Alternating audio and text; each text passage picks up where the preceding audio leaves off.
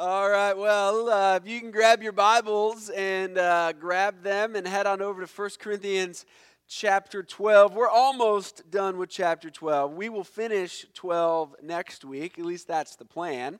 Um, but uh, here we have this morning a text that just kind of further unpacks this idea of the church as the body of Christ. And uh, Paul gives some, some extended treatment to that metaphor as he um, walks through and is trying to communicate what it is that he wants you and I to think about. And, and really, the overarching argument that he's been making throughout 12 is that there's not a hierarchy of spiritual gifts or spiritual people. And, and that, that's something that we just need to keep in mind. We need to keep reminding ourselves of, uh, because I think there's been a, a lot of instances and, and time in the church. Perhaps this church, not quite sure. Perhaps other churches, maybe a little bit more sure, where depending on the gift, there's a little bit more thought of that person or a little bit less thought of, of that person. And the overarching argument in chapter 12 is there's not a hierarchy, that, that the gift list is flat if you will. So it's very unlike corporate America in that sense. There's not different positions that are considered more important than others. There's not different gifts considered more important than others. And really, the big idea for this morning, and if we were just able to grab this and, and, and not lose it and think about it, um, it would be really helpful, not just for our consideration of spiritual gifts, but for life the big idea is this your role does not determine your value. That's a significant big idea. It has application in the church in regards to spiritual gifts, it has application, application in the home. Just think about, just for a moment here, marriage. Your role does not determine your value. God has given men certain roles, He's given women certain roles. Those roles are not the same. But it does not mean that there is a different value that men have as opposed to women. Men are not more valuable than women. Children are not less valuable than parents. Your role does not determine value. I think this big idea also has some application into just even how we think about the lives of the unborn. Their role does not determine their value.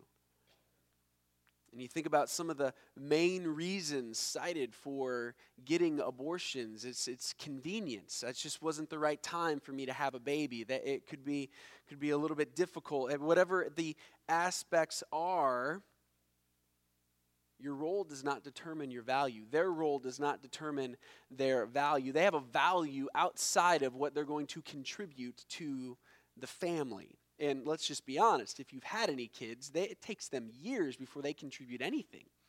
For the first couple, they're all taking. Their role does not determine their value. And so the same thing is applied in how we think about ourselves as the body of Christ. We've been given different gifts.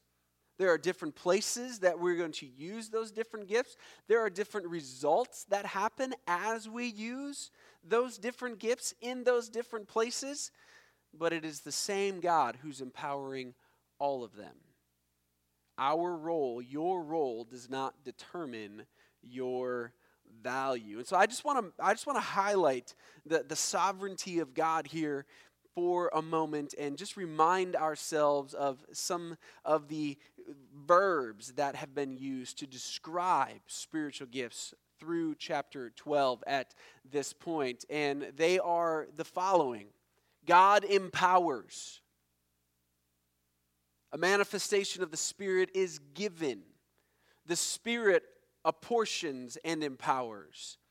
For in one Spirit we were all baptized into one body. God arranged the members of the body as He chose. God so composed the body. God has appointed. You can just work yourselves down that list and see the sovereignty of God on display as we think about the differences that exist within the body of Christ. The very fact that he uses the metaphor, a body, is significant because of the word picture, or just the picture that it gives us as we think about one another. And it's that picture that's going to get further unpacked here today. So, just a brief recap of where we've been over the last several weeks. We started this series in chapter 12, or this, this look through chapter 12, thinking about the, the, the fact that spiritual gifts are distinct from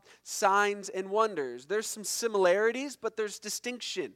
I like to describe them this way they're like my biological children. There are similarities between my biological children, but there's distinction between my biological children. Their similarities come from the fact that they have the same source, Carrie and I. Their distinctions come from the fact that their own little DNA code has worked itself out in their bodies uniquely. There's certainly similarities between the two of them, or the three of them, but they are not the same people. There are similarities between spiritual gifts and signs and wonders, but they are not the same.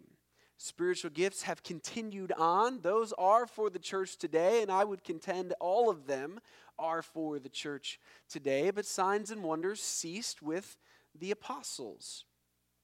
Spiritual gifts are given for disciple making, for building up of the body, as Paul says in 1 Corinthians. We've been called to do that. Jesus gave us the commission to go and make disciples.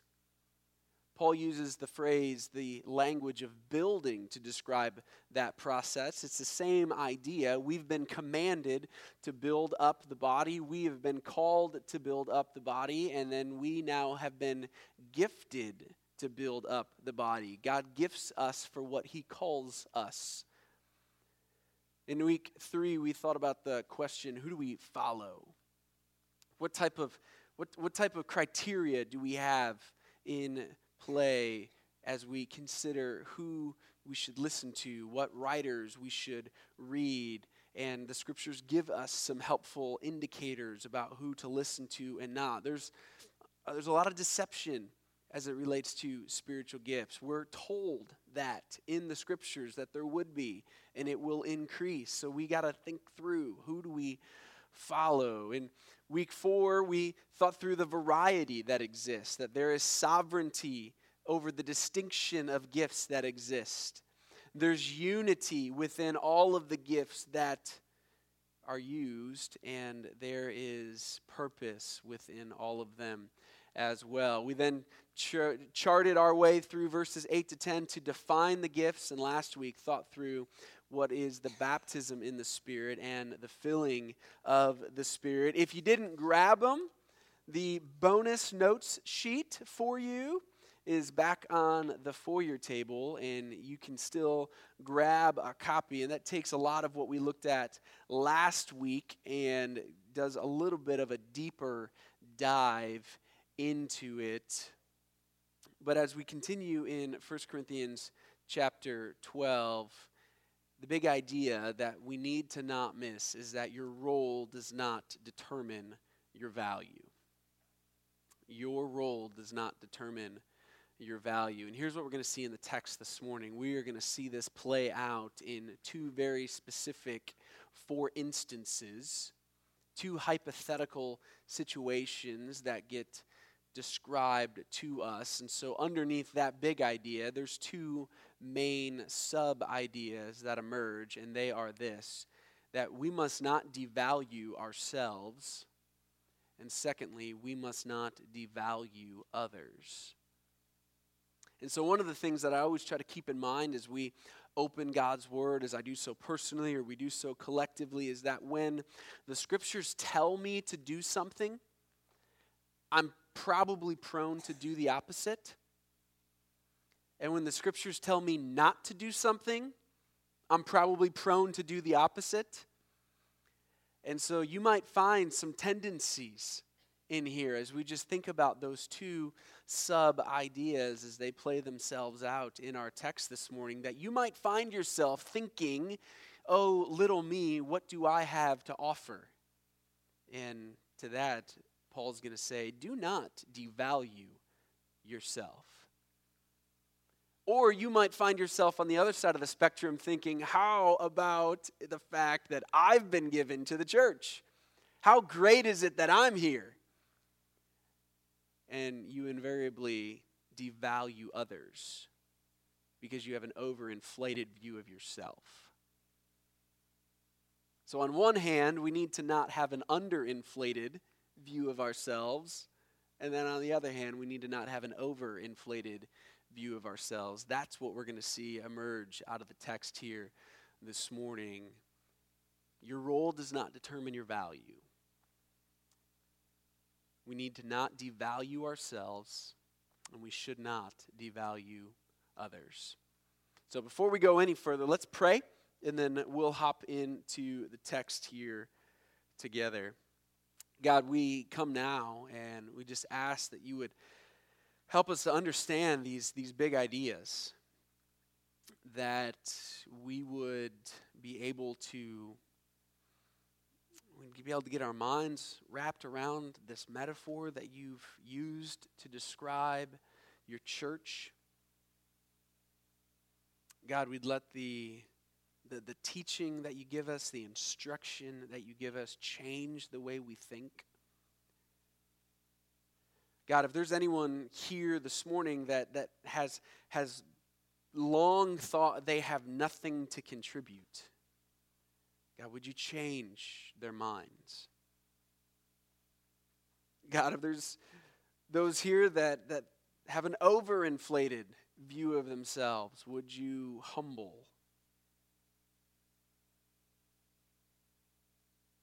God, help us to, to not just understand these things with our minds as just concepts to get, but God, help us to, to live these things out, to treat one another in the way that you would have us to treat one another, to celebrate one another. God, oftentimes, as we see in just about every area of life where there are distinctions, we are prone to division. But here in the church, you want us to honor distinctions, to celebrate distinctions, and fight for unity. So, God, help us to do that. We pray so in Jesus' good name. Amen. Well, let's go to verse 14 together here and read what Paul has to say. For the body does not consist of one member, but many.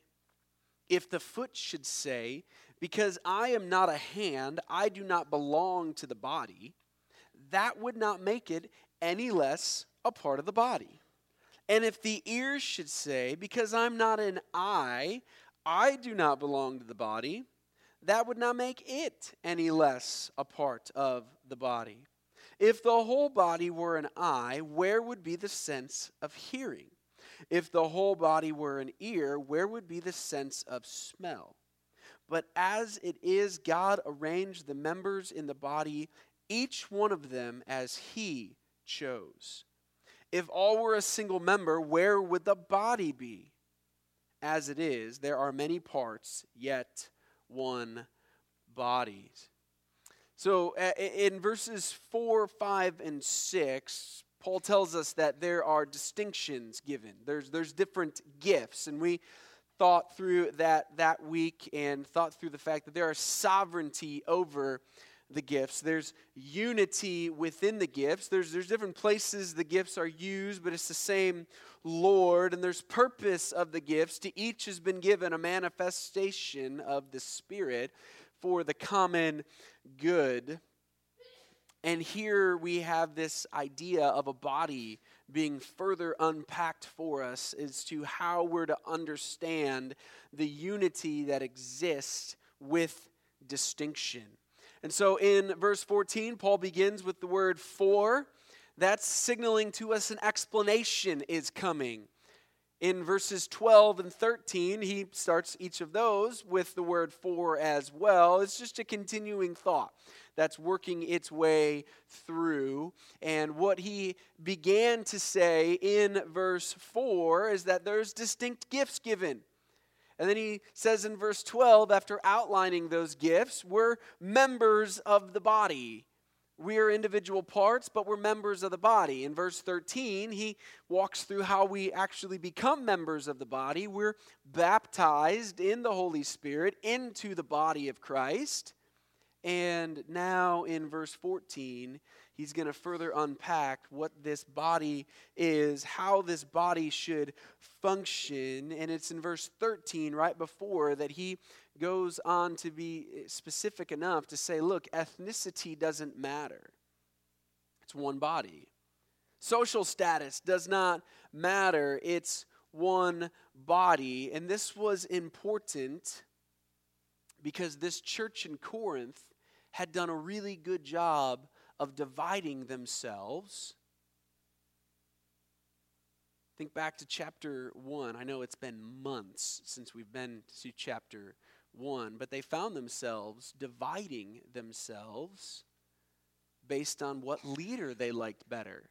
Some said, I follow Paul. Others said, I follow Peter. Others said, I follow Apollos. Some really, really super spiritual guy in the back row was like, Well, I just follow Jesus. All right, you can kind of hear that guy show up in that conversation. And, and Paul's just saying, look, no, the, the body is not divided. The body's not divided. So this church had done a great job dividing themselves. And that was the culture of Corinth, where ethnicity would have mattered. Social status would have mattered. And that's part of why Paul, in the second half of chapter 1, says, Look, God didn't choose you because you had a good family name. He didn't choose you because you had good worldly wisdom or you had the right social status or you were part of the right club. No, He actually chose you to work the opposite out. He chose you because you're weak in order to shame the strong. He chose you because you're foolish in order to shame the wise. And so here he begins to then further unpack this idea of the body. And he does so by giving this hypothetical situation here. The idea in the first section is that we must not devalue ourselves, and so it's saying no to self deprecation. So the hypothetical is this if the foot should say, Because I'm not a hand, I do not belong to the body, that would not make it any less a part of the body. So the hypothetical is the fact that your feet can talk and that your hands can listen.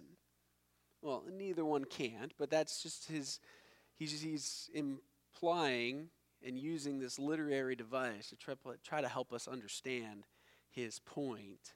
Similarly, in verse 16, if the ear should say, Because I'm not an eye, I do not belong, that would not make it any less a part of the body. So, in, in, in, as we begin to move from observation to participation, that phrase we've been trying to unpack and use as we understand what our gifts are and we begin to use them for the, the serving of the body, for the building of the body, for, for the love and care for those in the body. As we begin to move from observation to participation, one of the things that we need to make sure that we do is focus on what gifts we have, not focus on the gifts we don't have. You've been given gifts, and the gifts that you've been given, or the gift that you've been given, has not been given to you by accident. You were given that gift or those gifts by God as He chose, and the foot should not focus on the fact that it's not a hand. The foot has a job, the foot has a gift, the foot has a role that's different than the hand, but the foot's not to focus on what it doesn't have. Continuing the hypothetical in verse 17, if the whole body were an eye, it'd be a strange looking body, but where would the sense of hearing be? If the whole body were an ear, where would be the sense of smell? I mean, so th- these concepts aren't difficult for us to unpack. They're perhaps a whole lot more difficult for us to live out, but not understand. And just think about your human body. And that's the reason that God has given this metaphor to his body, because it's something we can all identify with. It's something that all of us have. We all have bodies. You're here in body. You can figure this out. We're not all the same in the body of Christ. Our human bodies are not all the same. And so there's similarity in how we're to think about these things. But go to verse 18. There he continues As it is, God arranged the members or the parts in the body, each one of them as he chose. And so these ex- distinctions that exist within us, and even in a universal sense within the body of Christ globally, exist because God, in his sovereignty, chose for them to exist that way. As it is, God arranged the members. That word arranged means to lay in place. It's not used very many times in the scriptures, but there's some records of how it's used in secular Greek. And so here's some of the ways it's used in secular Greek it is used to describe the laying of a foundation. So just think about how bricks get laid on your house, or you can actually walk down this sidewalk and see part of the foundation for the church that's laid down because it's exposed there. And there's care and attention place to how each one of those parts fit together, each one of them different, but each one of them fitting together. This word arranged is used to describe voting, it's used to describe interring a body, it's used to describe paying taxes, it's used to describe depositing money. Well, what's common amongst all of those ways this word used, this word arranged is used, is the fact that care and thought has gone into the action that's taking place. So when you're laying a foundation or you're building something, you put care and thought into how that is going to work. When you're voting, you hopefully put care and thought to whom you are voting for. When you're interring a body, you've thought about where to dig the hole and how deep the hole should be dug and what size of holes should be made. When you're paying taxes, you might just be angry, but you need to be putting care and attention to that process. When you're depositing money in the bank, the same thing would be true. It's care and attention. And that's the, that's the idea that we have in this verse, verse 18, that God has, with care and attention, arranged us. It's really not anything different than what he said in verse 4.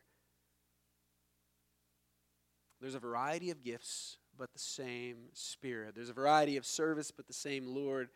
There's a variety of activities, but the same God who empowers them all with care and attention. God has gifted us in different ways. God has arranged the members of the body, each one of them. Nobody is excluded, and He has done so as He chose, just according to His desire, His purpose. And so in verse 19, it's just unpacking again the point. It's, it's not any different than what He's already said, if all were a single member, where would the body be? Okay, it's a little bit of a twist on what he said in 17. If all were an ear, where would be the sense of smell? If all were an eye, where would be the sense of hearing? Here he goes a step further to say, look, if everybody was the same, you actually wouldn't have a body. As it is, there are many parts or members, but one body. So, your role does not determine your value. The big idea is to not devalue yourselves. You say no to self deprecation. In, in the best way possible, it's you turning to those around you and saying, You need me. Not because you have an overinflated view of yourself, it's because you have an understanding that, that God's gifted you in a very specific way for the benefit of someone else. And that other person needs you. They need you here. They need you using your gifts. They need you loving and caring and serving and building because that's how God's composed the body. In the best way possible, it's you saying, You need me. You need me. So there are zero seminary Bible college requirements for using your spiritual gift. You don't have to go to a special school. You don't have to have degrees that hang on the walls. There's zero requirements for education for using your spiritual gift. There's zero age requirements for using your spiritual gift. So there should not be a single person in this room that says, I'm too old to use my gift. Or I don't have enough education to use my gift. There should be no one in this room that says, I'm too young to use my gift. Because all of those would be examples of devaluing yourself. Now, the use of your gift as a fifth grader will maybe look a little bit different than the use of someone's gift as a 45 or a 50 year old, but hey, there's different gifts given.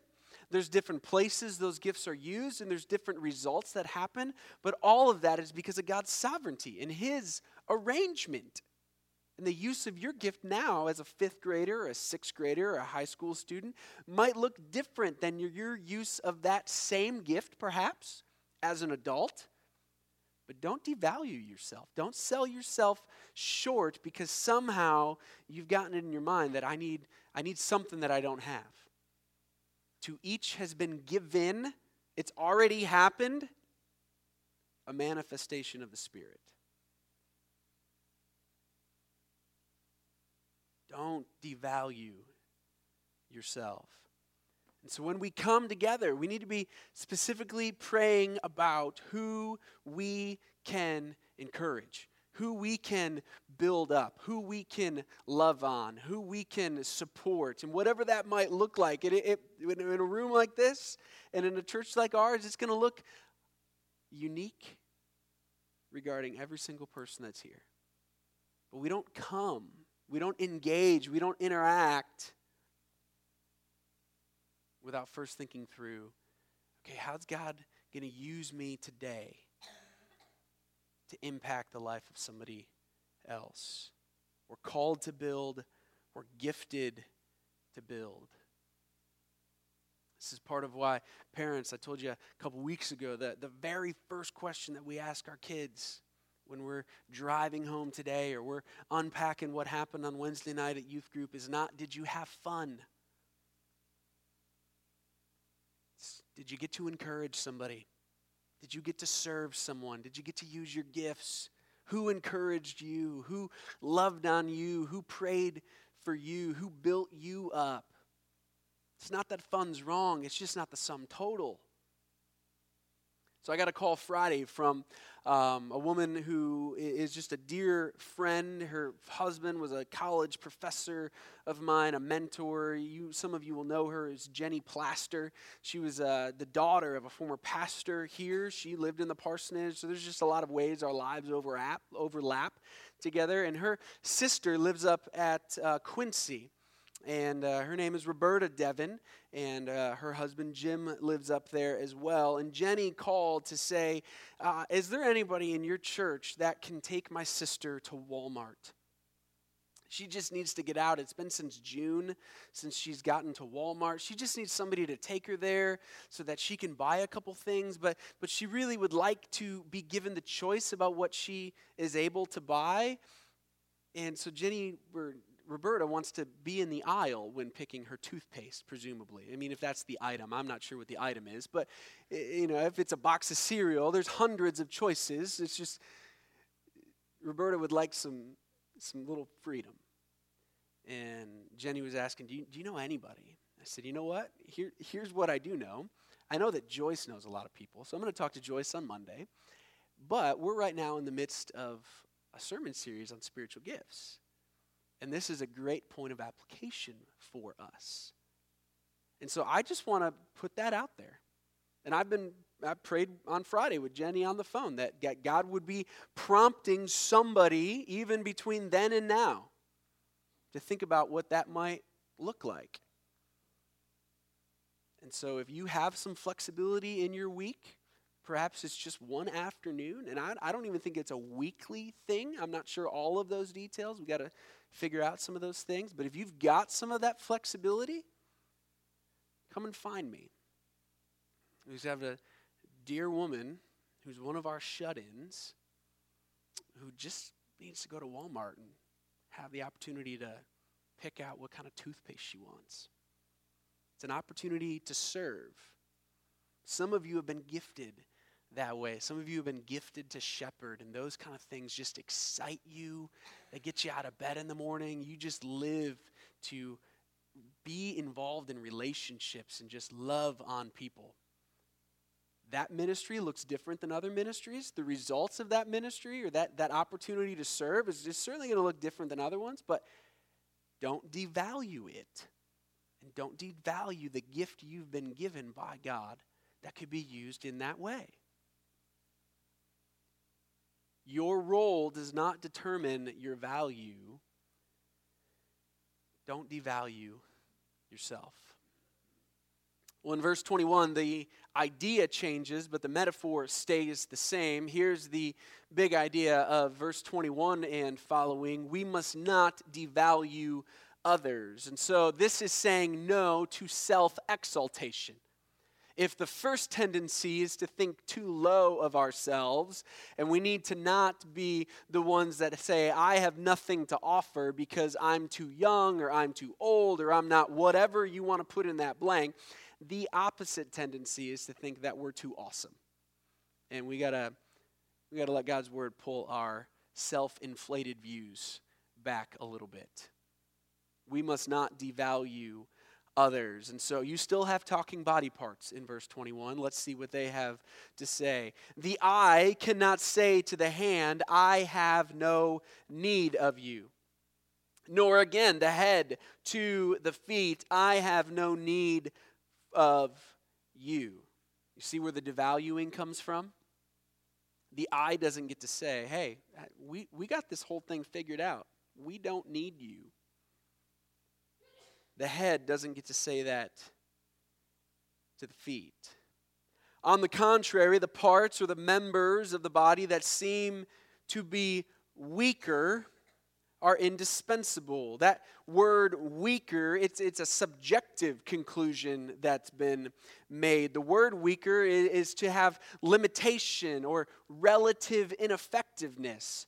So here's what Paul's saying the parts of the body that you have concluded aren't as necessary are actually indispensable.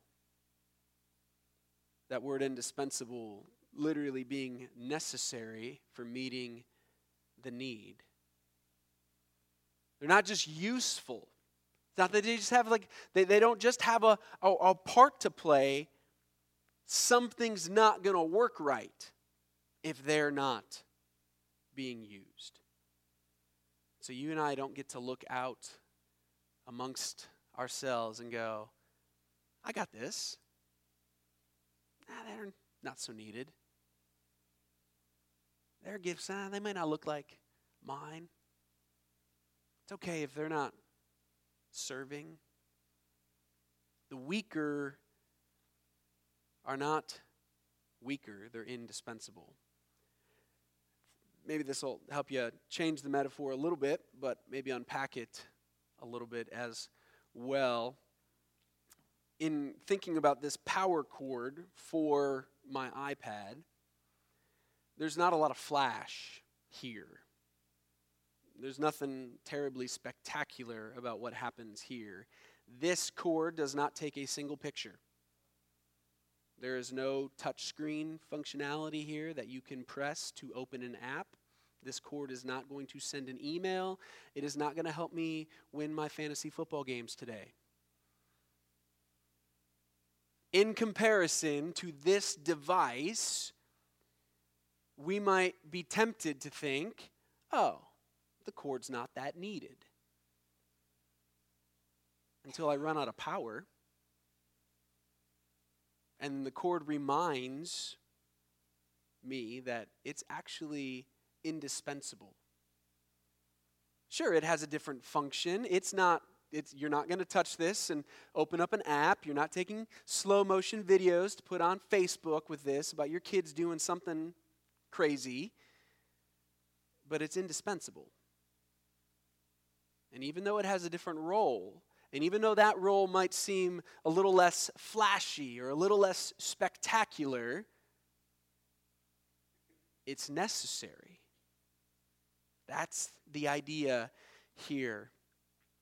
And so the parts that are weaker are actually indispensable. Verse 23 those parts of the body that we think are less honorable, we bestow greater honor to. And here in all three of these statements Paul's going to make, the idea is this word greater. It's this over and above, almost upside down way of understanding this body. And so the parts that we think don't really have quite a lot to contribute, they're weaker. They're actually much more needed than we would ever think on our own.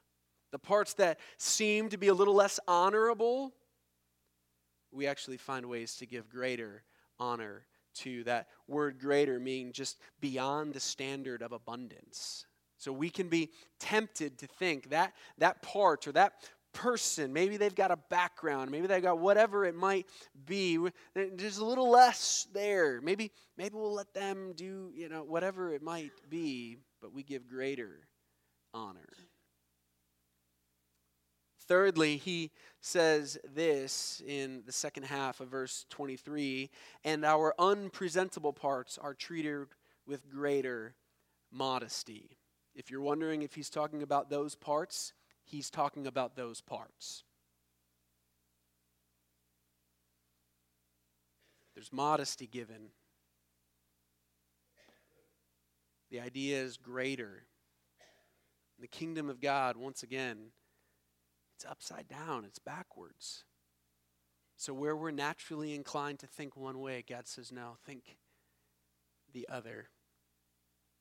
And so, in verse 24, we are told that our presentable parts don't require the greater modesty, which all of us have put into practice this morning as we got dressed. But the unpresentable parts do. And so we just show greater modesty. Second half of verse 24 God has composed the body. That word composed means to blend or unite. Think about it this way his composition of the body, his uniting of the body, his blending of the body is like a tossed salad blending. It is not like a smoothie blending. There's two different ways you can blend things. You can put everything in the mixer or your magic bullet, you can hit puree, and everything comes out looking the same. Or you can have a tossed salad where you can still identify the different parts you can still take your fork at one point and I'd like a crouton for this bite. And, but there's, there's distinction working in harmony. And you don't have a tossed salad. You don't have a chef salad. It's one of my favorite things to eat for lunch. You don't have a chef salad if the entire bowl is croutons. You have a bowl of croutons. You don't have a chef salad if your entire bowl is full of spinach. You eat that enough, you're going to have muscles like Popeye, but you don't have a chef salad. But when those things are blended together and their distinctions are allowed to exist within unity, then you have something. And that's how God's composed us. That's how God blends us. He doesn't stick us all in the blender, hit puree, so that we all come out looking the same. He wants distinction to exist. He's arranged for distinction to exist. He's chosen, he's composed, he's given gifts that are different so that distinction would exist. And we have to be really careful to not devalue others. And so, some of the implications of that God has composed the body, giving greater honor to the part that lacked it. That, and here's the purpose clause that emerges out of all of this no division would be in the body. This church, it, they're, they're really good, quite frankly, like a lot of churches, if not all churches are, really good at dividing themselves. But God has done this. He has given distinction so that there actually would be no division. So that the members would have the same care for one another. If one member suffers, all suffer. If one is honored, all rejoice. We're not prone to jealousy. We're not prone to pride and exaltation. We weep with those who weep. We rejoice with those who rejoice. It's all a part of God's design. And it's something that we got to fight for because what's natural is the very opposite. What's natural is to think that I don't really have much to contribute or that I have everything to contribute. And so, if the first way that we were to protect ourselves or the body in upholding these distinctions is not devaluing ourselves, saying no to self deprecation, in the very best way possible. We said, look, it's you turning to the others around you and saying, You need me. Here, we're not to devalue others, say no to self exaltation. It's you and I looking around saying, I need you.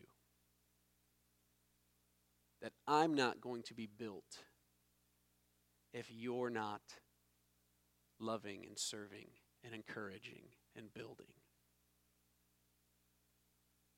So when we come together, one of the questions is then who can you be encouraged by? The first question was who can you encourage? This one is who can you be encouraged by? Who can you be built by? See, we've been called to build, we've been gifted to build, and when we when we gather and when we do things with one another, again, whether it's just here locally, whether it's universally, and these things apply in both places, we need to be coming with a focus of loving and building and encouraging and have others on our minds, but we equally need to come with a focus that God wants to use them in our lives to do those very same things. See, your role does not determine your value, and we need to be careful to not devalue others. So we don't say, you're too young to do that, or you're too old to do that, or you don't have the right education to do that. See, the pastor doesn't have to pray every time he comes over to your house for stuff. You get to talk to Jesus just like I do. I don't have any special access granted to me that you don't as a believer.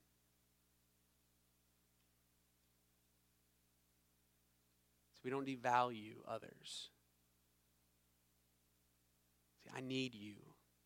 You need me. That's the way we've been designed. The eye needs the ears, and the ear needs the nose, and the hands need the feet, and the head needs. See, I'm not going to be the same if you're not here. I'll miss out on something that God has for me if you don't come with the focus of building. And the same is exactly true for you.